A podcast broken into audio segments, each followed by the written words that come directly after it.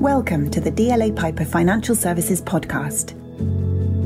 This series discusses the big issues in financial services, providing market and legal insight into the latest trends and challenges in the sector. Hello and welcome to our discussion today by the DLA Piper team on collaboration and corporate venturing in the financial services industry. I'm Anthony Day and I'm the International Head of Fintech at DLA Piper, and I'm delighted to be joined by my colleagues Chris Arnold and Michaël Heene. Chris and Michael, if you want to introduce yourselves. Great. Thanks, Anthony. So I'm Chris Arnold, a London-based corporate partner with a specific focus on the financial services sector. And together with Michael, I'm the co-head of the firm's financial services M&A subgroup. So hi, Anthony. Hi, Chris. I'm indeed Michaël Heene. I'm a Brussels-based corporate M&A partner and focusing on regulated sectors, including financial services. So that is what sparks my interest in financial services M&A, financial services collaboration, and investments by financial institutions in fintechs. So that's my practice. Thanks, guys. Now, it's fair to say that the financial services sector, particularly retail banking, has seen some seismic shifts recently.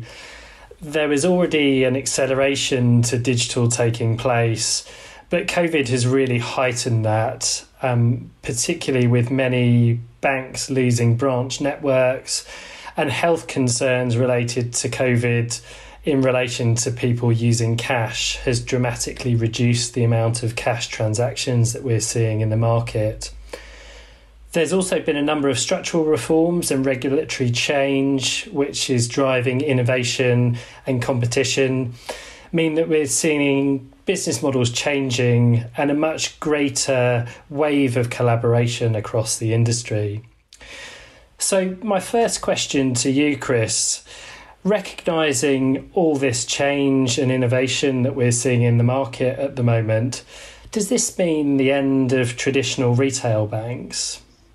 Well, I think it certainly means the end for traditional retail banks' sort of historic business model of solely relying on a large branch network, and they've had to embrace and have indeed embraced change and have had to redefine their business models. Technology's obviously taken on a ever-increasing importance, and these traditional banks have faced increased competition from fintechs and other new entrants to the market who don't have the costly overheads that the traditional banks have with maintaining these large branch networks. All of that said, though, I don't think it is the end for traditional retail banks. I think they've still got a very important role to play in the sector.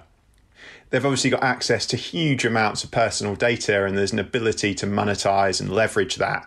Although, of course, they do need to be very careful to ensure that they're complying with data protection law if they do look to leverage that.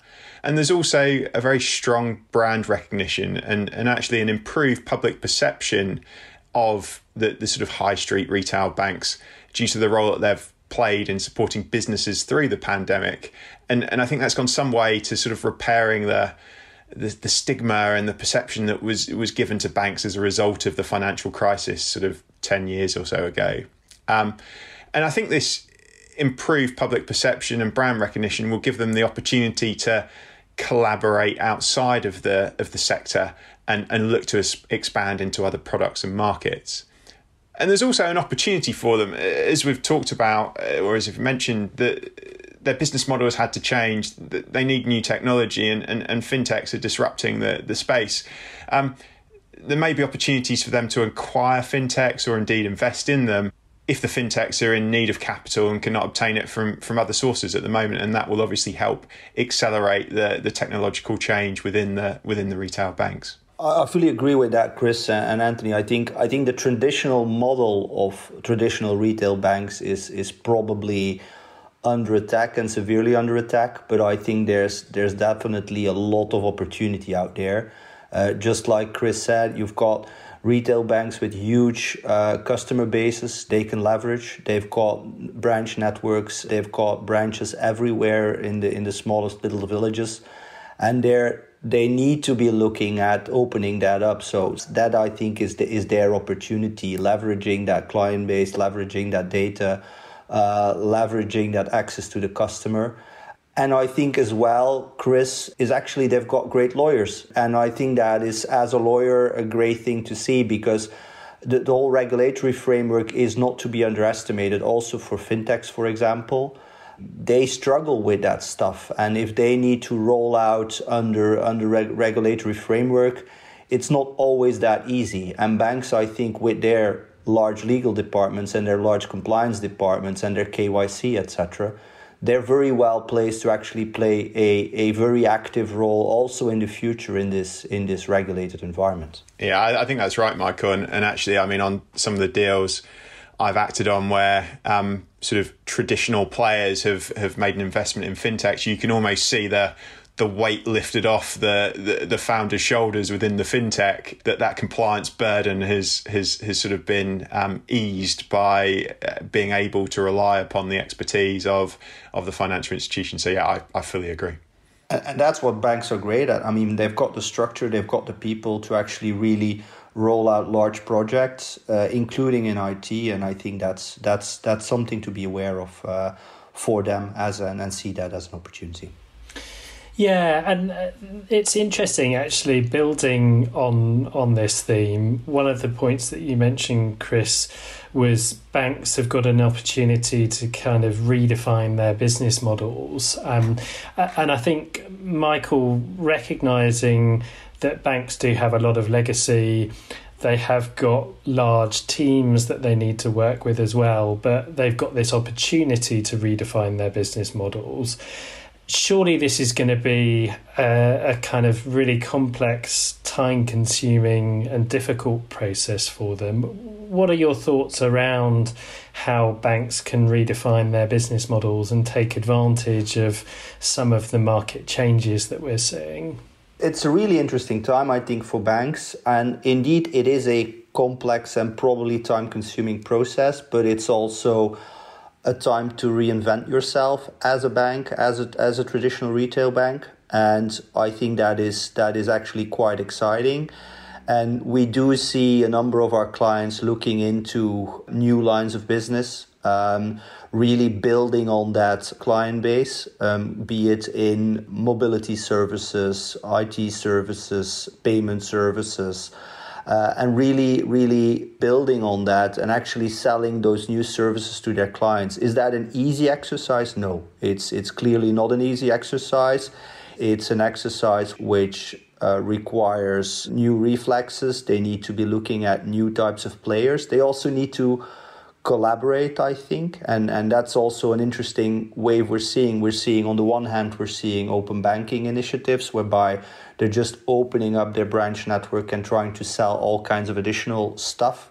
They're trying to develop their apps in order to sell stuff through their apps. In Belgium, for example, we've got the initiative whereby KBC Bank is opening up its app in order to sell all kinds of products through its app and really becoming a primary sales channel when you're online on your iPhone, and they are actually making good use of their brand recognition in the Belgian market to do that.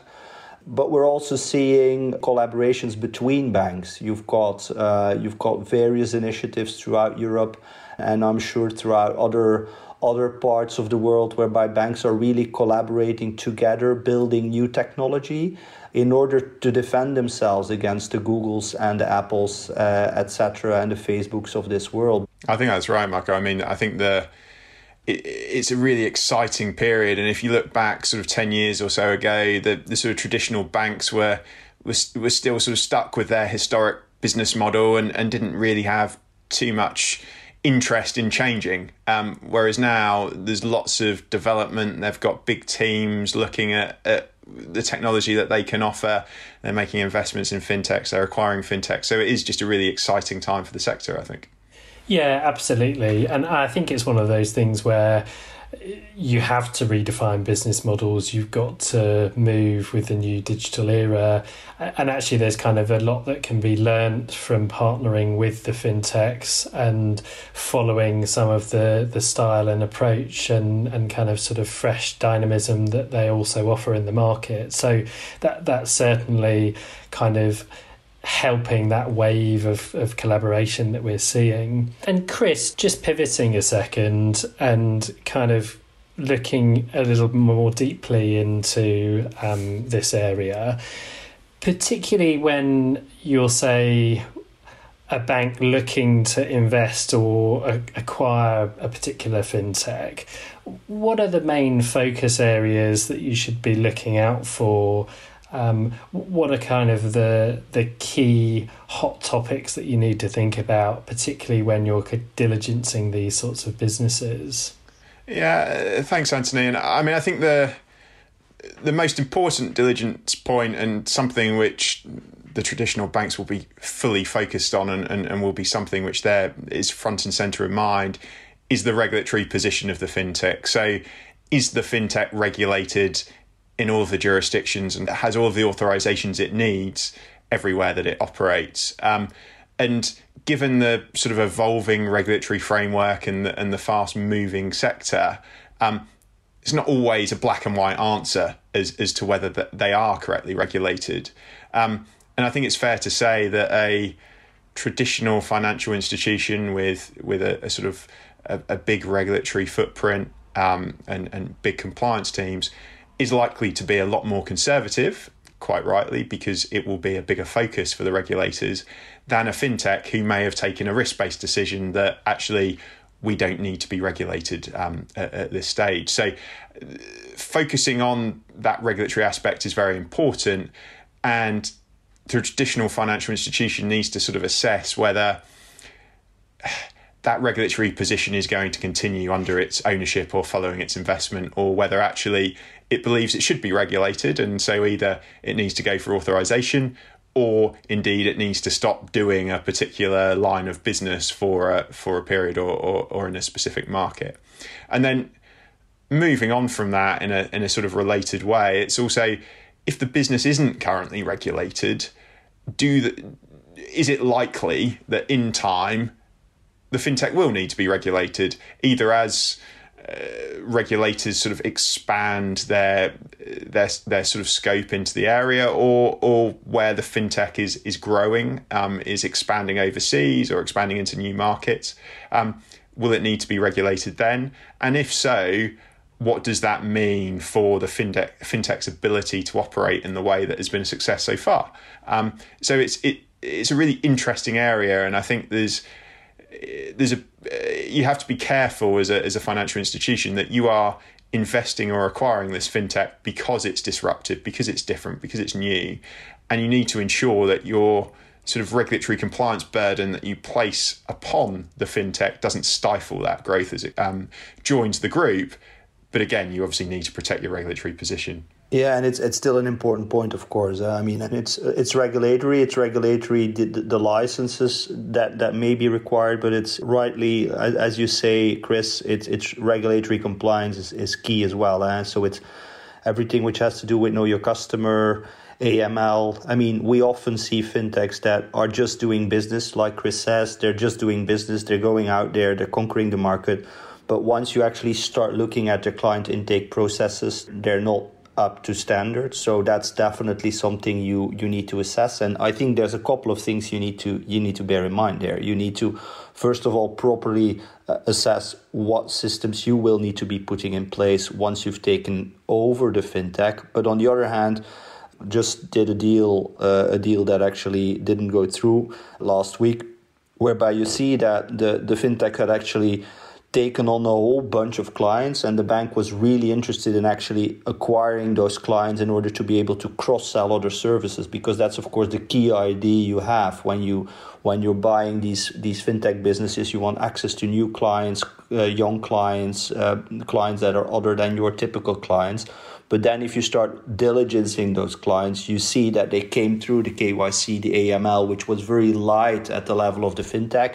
and that you're actually not interested, that they're cab drivers and casinos and restaurant businesses, which there's not that much cross-selling to be done. So I think it's not just the regulatory, it's also the business angle of that regulatory and KYC and AML angle. I think that's a very important aspect. A second point, Chris, I think, is data. The way fintechs are dealing with data, even though they're in technology, often is sometimes not that strong. And again, what banks try to do is get their hands on the data and actually work together with the fintech to actually, again, cross-sell. But if you cannot use the data of the fintech, then there's not that much value in the fintech. So we've seen a couple of deals going through some difficulty in the diligence phase on the whole compliance with data protection framework.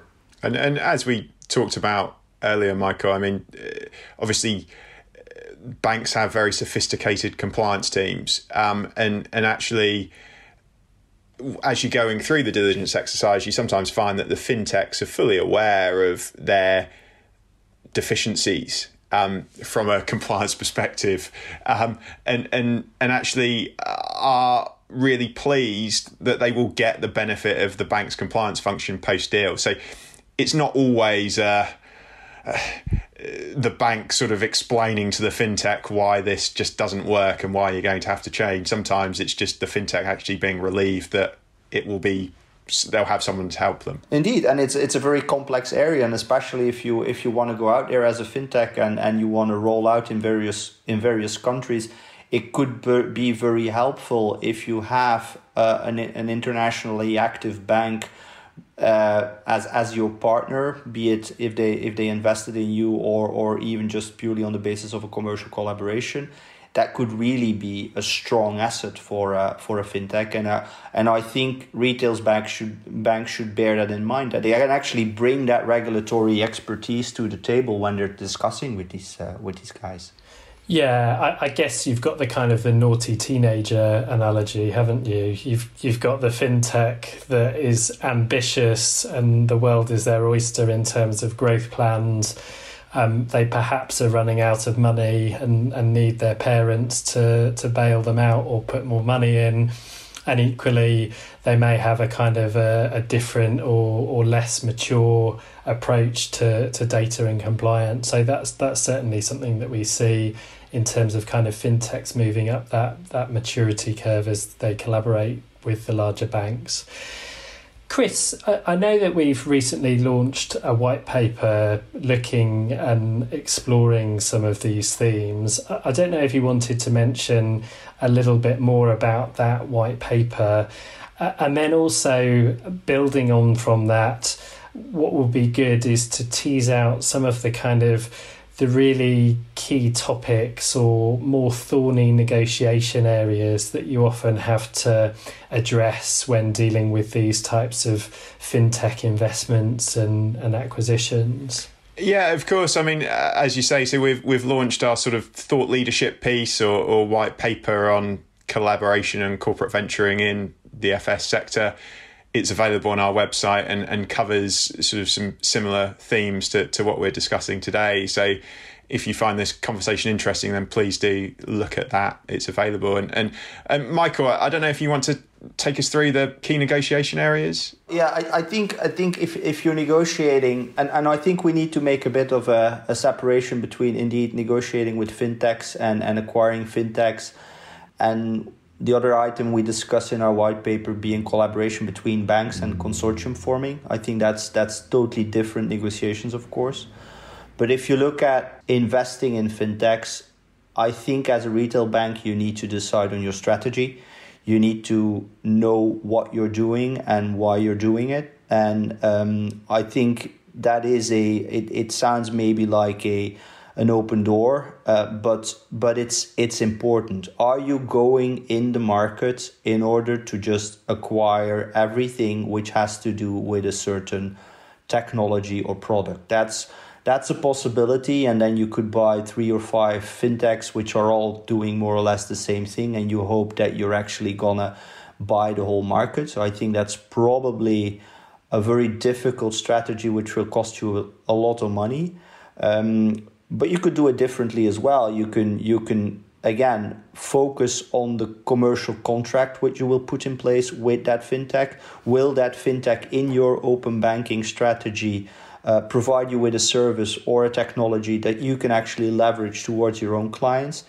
And if that is what you need, maybe you should focus on that first and see why are you actually investing in the equity of a fintech. Because that will be important for the fintech.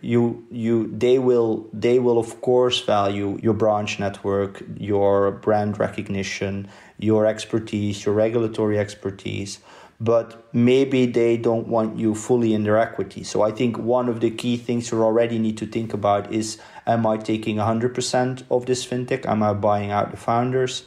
Am I taking a majority stake, but I'm keeping the team in? Am I incentivizing the other members of the management team? Or am I taking a minority participation? Am I taking 10%, 15% just to sniff out the different players in the market? I'm in various fintechs, in various players, and I'm actually building my ecosystem. And I'm actually, within my ecosystem, creating a transfer of data, a sharing of the brand, a sharing of the technology. But what is your game? And I think that is, Chris and Anthony, I think that's a very important first step, because it will define how you go into these discussions with these founders. They have aspirations. Maybe they want to cash, but maybe they also want to expand abroad and they want to expand in jurisdictions where you as a retail bank are not. And how do you deal with that? How do you deal with their funding rounds? Because a lot of these people, of course, they're not necessarily looking at this as, I'm just going to sell for, I don't know, £5 million, €5 million, and I'm wealthy, I can buy a big car. No, often a lot of these people are incentivized by the big ticket, and they want to do an IPO, they want to sell for loads of money. And that is an important aspect. Will you as a retail bank actually be blocking them in those aspirations? Yeah, and no, I think that's totally right. I mean, it's, at the outset, you need to understand, and both parties need to be clear what they're expecting in the long term from the fintech. So, as you say, the founders are likely to want to try and grow and have a bigger exit event down the line. If this is not 100% acquisition, the financial institution may be looking at this as a sort of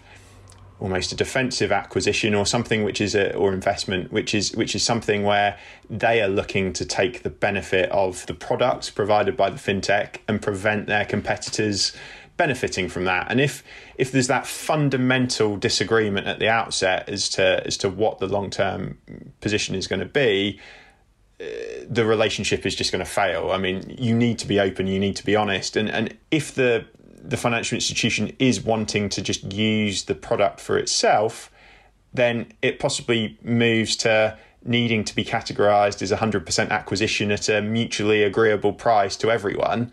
The issue that the financial institution then has is, do we need the founders or the management team to continue in the business post that acquisition? And if so, how do we incentivize them to remain involved and to do what they need to do for the fintech to be a success within the financial institution? And that could be achieved through looking at some form of earn-out or employment bonus, which is linked to certain milestones within the use of the fintech's product within the financial institution. If you're in a position where actually as a financial institution you are willing for and you're happy and you're looking at the long-term growth of the fintech, and you're also happy to have the product be sold to competitors and to other third parties, then that's a scenario where it could be a minority acquisition, it could be a majority acquisition, or it could be 100% acquisition. And I think in that case, it's then interesting to have the discussion as to whether, if it's a minority or majority investment, is that investment a path to get full ownership by the financial institution? And if so, do you need to have put and call mechanics whereby after 3 years, 5 years, a defined time period, there is an obligation on the financial institution to acquire the remaining stake in an agreed methodology? Exactly. I mean, I think a key question you have to ask is, do you want to integrate this business into the bank or not? Do you allow it to stay standalone and grow independent of you, and you actually hop along the ride of the fintech? And actually, if the fintech gets sold to another party at some point down the road, you actually you've had a great partnership for a couple of years, you've learned a lot, plus on top of that, you're actually making nice money on your corporate venture capital investment. That is one part of the strategy. The other part of the strategy is, do I want to integrate this? Is this such an important technology that I want to integrate it and it needs to be my own? And then I think you need to be aware that you're going to pay more, because these people, they know in what kind of market they are. There's also lots of private equity investment and also lots of private equity interest in tech businesses. I think if we look at COVID, I mean, tech is one of those areas which actually did really well in the M&A sphere during the COVID period. So these people know that, and it's a different way of incentivizing your team. If you're, for example, going for a potential exit down the line, so i.e. a sale to a third party, you actually need to. You can still incentivize the management team with warrant schemes, for example, whereby they can get shares at some point and actually hope that they will be able to sell them for lots of money at down the line. And that is a discussion. In all honesty, you need to have upfront, and you actually need to have done the thinking of upfront. And you see certain banks that really have a strategy of corporate venture capital, whereby they really invest in all kinds of fintechs, but they don't take majority stakes. And that I think is a clever strategy, because they know that they can actually learn a lot from these fintechs. They can teach a lot to these fintechs, but they respect the independence of the fintechs. And I think that is a very valuable route of approaching this whole theme, in my view, Chris. Yeah, I think that's right, and I think we should also just touch on earnouts quickly as well, because I think there's people I think sometimes see these as a bit of a silver bullet to sort of get over valuation gaps and then reward founders for future growth in the business by giving sort of subsequent earnout payments if various thresholds are met 2-3 years after an acquisition, and so they can be used on 100% acquisitions to bridge that valuation gap. But I don't know your experience, Michaël, but on every deal which I've been involved in where there's been an earnout, they've been hideously complex to negotiate and agree. They cause real issues, lead to delays in integration, etc. Yeah. And you can always find a way of cheating in my view afterwards. And it's very simple things by, I mean, as soon as you have control over a company, I mean, earnouts typically will be linked to EBITDA, will be linked to turnover. But if I have control over a company and I've got other companies within my well, not even ecosystem, but that I own, you can actually move turnover towards the acquired company or move away from the acquired company depending on where you are in the earnout periods. And you do see quite a lot of these discussions if you're faced with earnouts. I do think that probably tech entrepreneurs will feel a bit more comfortable, and my feeling would actually be that banks would typically not be the sneakiest in these discussions. I think there's other parties that would actually be a bit more be playing these earnout clauses a bit in a sneakier way. So I think you're probably talking to a quite an honest segment of the buyer market if you're discussing an earnout with a financial institution. But still, it's not easy, I think, to put in place. You see it a lot, especially with things where there's lots of insecurity of how fast things will grow and which is typical in tech businesses. But it's very difficult to manage in my view. Yeah, and you also see where there are earnouts that, quite understandably, that the sellers will then be focusing on hitting those thresholds. Exactly. And hitting the targets. Exactly. Yep. So they're focused on short to mid-term growth, which may not actually be in the best long-term interest of the business. So there's that misalignment of interest again. Thanks, Michaël and Chris. Really interesting exploration of the issues there. Two themes, actually, that I think come out of that. One is the kind of the sort of emotional piece of dealing with founders. I think that kind of emotional factor seems to be a big part of how you kind of structure the discussions and the negotiations here. And then also the second piece, kind of always have your eye on the exit. What's going to be the exit strategy? What's going to be the kind of the end result with these particular investments? I think that's very sage advice. Just wrapping things up now, a couple of final quick fire questions, one for you each. One for you, Michaël. What's the most exciting slice of the market that you see in terms of fintech collaboration? Where's it happening for you right now? What I'm really interested in as well is not just the collaboration with the fintech. I must say that what I'm also really, really interested in is the collaboration between the financial institutions themselves. And you see a lot of these collaborations whereby they actually develop new technology themselves. I've been lucky enough to work on a number of these large consortia projects, whereby you've got 9-12 banks actually teaming up, and it's a bit the Visa model, but then for other types, you've got Payconic, you've got WeTrade, for example, and you've got a few others where banks are actually teaming up and building new technology themselves in collaboration with large tech players. So, for example, with the WeTrade consortium, you've seen a collaboration between 13 banks in the Eurozone with IBM building a new blockchain trade finance application. I think that's just